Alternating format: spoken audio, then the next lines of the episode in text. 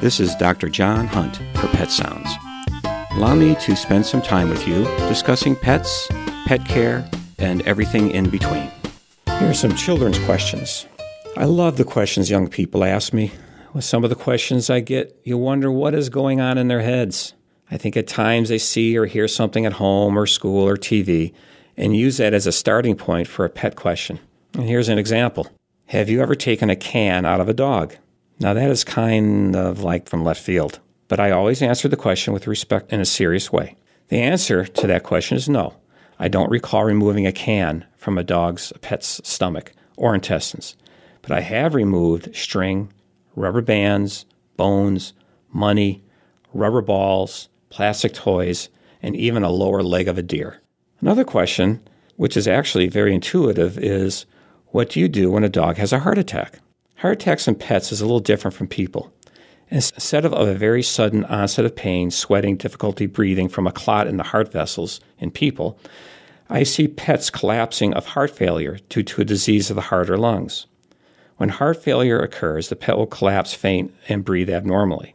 If this happens at home or on a walk, CPR can be administered to try to get the heart to beat. Rapid compression of the chest and, if safe, blowing into the nose to inflate the lungs is done.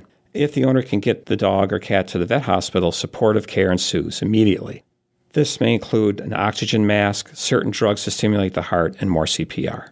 Finally, another question when a cat gets a broken leg, why do they have a bump? First of all, cats make us veterinarians look good. When they break a leg, they heal really well.